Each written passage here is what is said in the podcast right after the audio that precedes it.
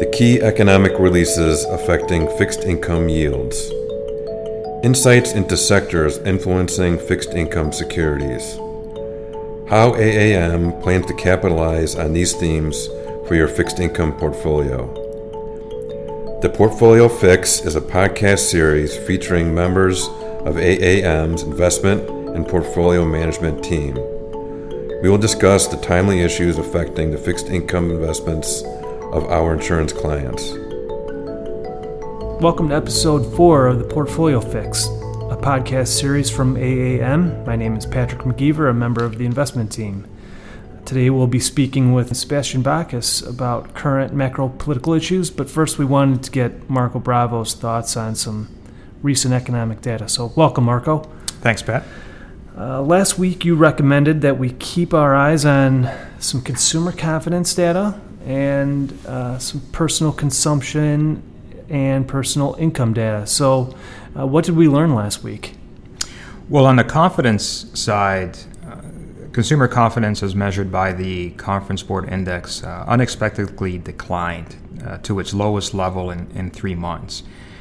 It appears that decline was really led by consumers uh, worried about um, future conditions. And so perhaps the slowing global growth and, and trade tensions are starting to affect consumer confidence. And it does call into question the strength of the cons- of consumer spending going forward.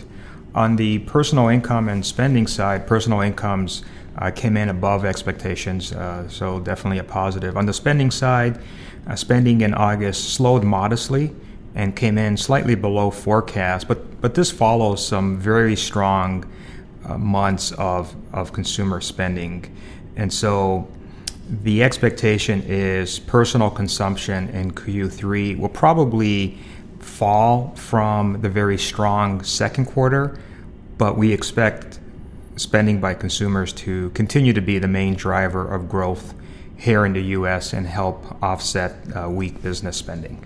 Okay, and uh, I think something or an interesting uh, data point last week was the home sales data, which seems to contradict a little bit the weaker confidence figures. What can you tell us about that?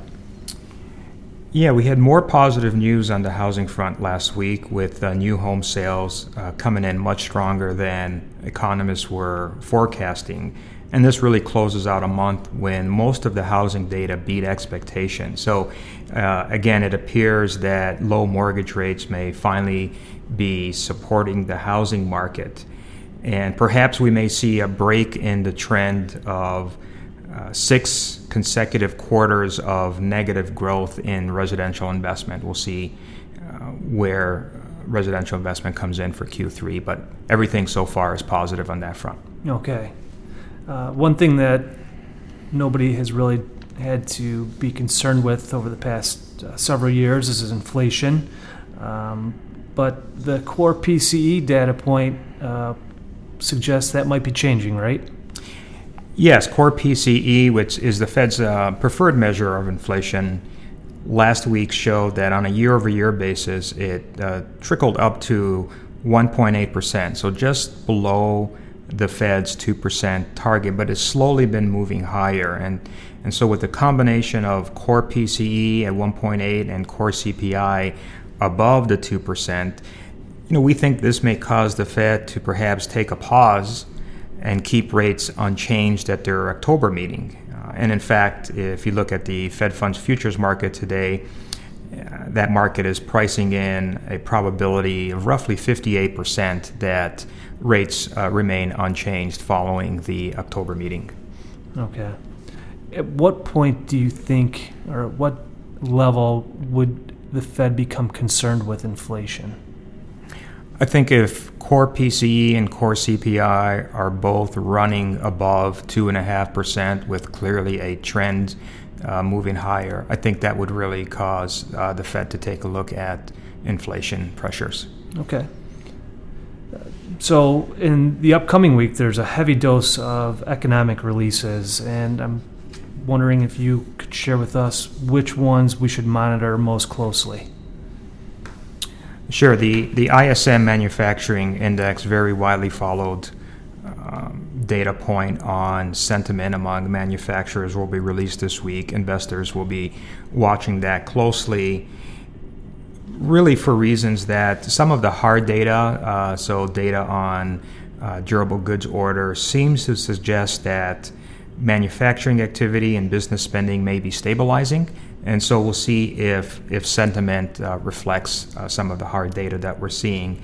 And then at the end of the at the end of the week, the September employment report will be released. Consensus forecast right now calling for just under 150,000 new jobs, uh, with the unemployment rate um, declining to 3.6%. As I've mentioned uh, on, on these podcasts in the past, we believe that consumer spending will continue to be the main driver of growth, that consumer uh, are being supported by continued healthy labor market. So, very close attention to, uh, to that uh, September employment report at the end of the week.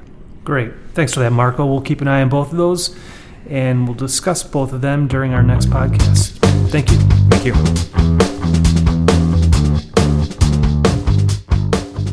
Today we hosted our monthly macro political outlook. It's a group discussion that's led by Sebastian Bacchus.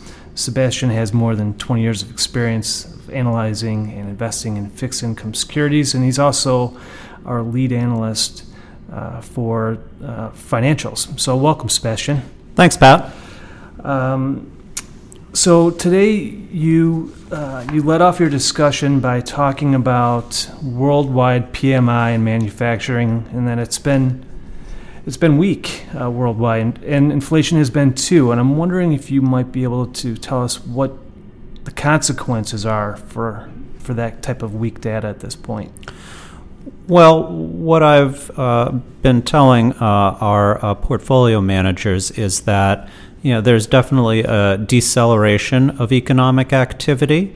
Um, but uh, at the same time, because inflation has been so mild, uh, central banks uh, remain able to respond by offering further monetary stimulus and non conventional stimulus, as we're seeing over in the ECB.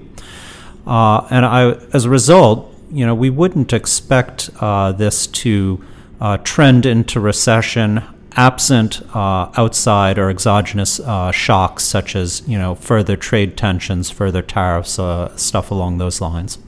Um, obviously, the big macro political issue today is the U.S.-China trade conflict, um, and other than some tweets and rumors, there's hasn't been much progress made as far as we can tell.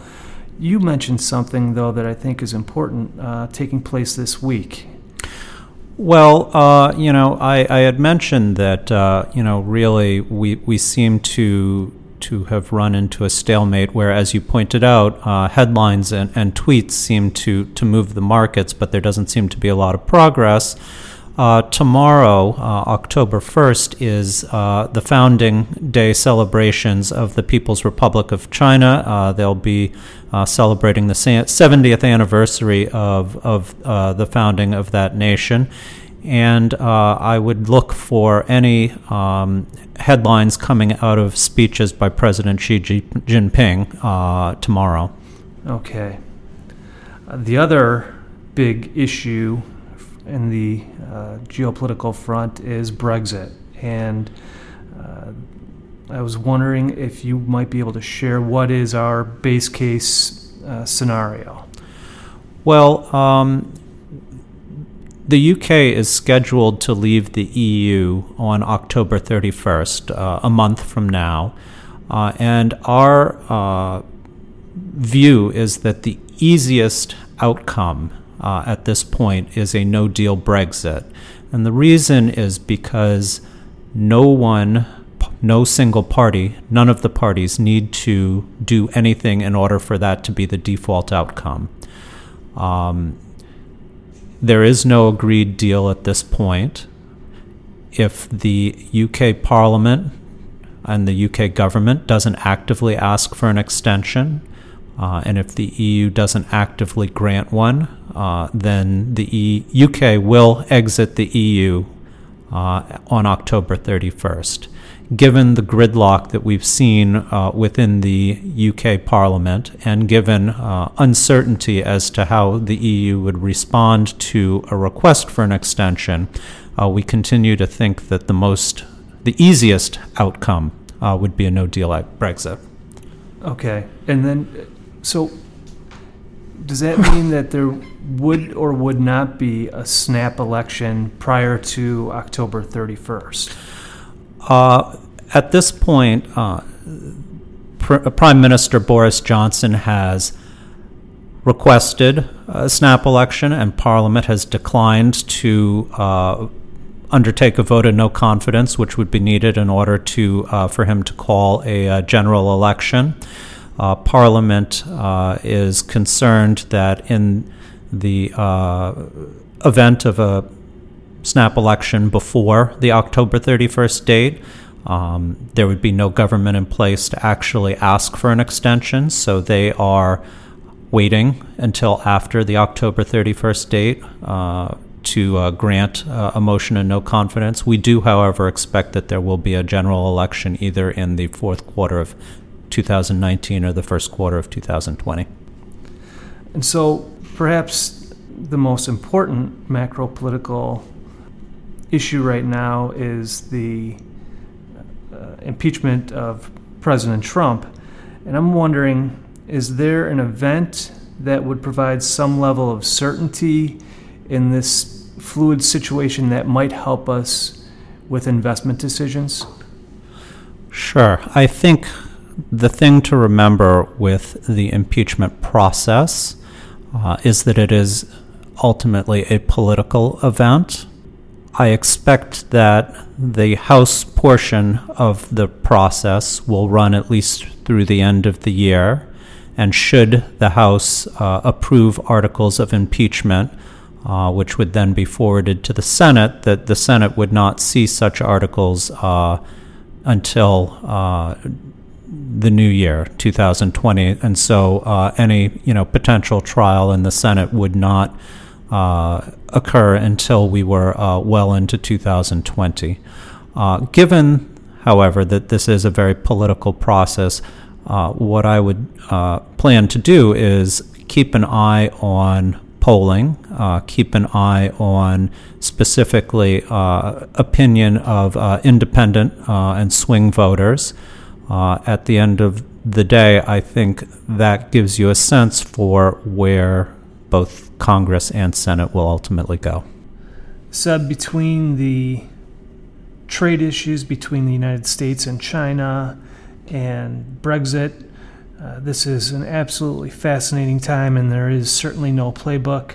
Uh, but we're grateful to you for updating us on all of these complex issues. And Thanks to you for listening to the Portfolio Fix. If you have questions about anything we discuss today, please reach out to your portfolio manager or contact our marketing team at aamcompany.com. That's A as an asset, A as an allocation, M as in management, company.com. During our next podcast, Marco will review the economic statistics of the week and Efrain Panik will discuss the evolving auto sector. Thank you.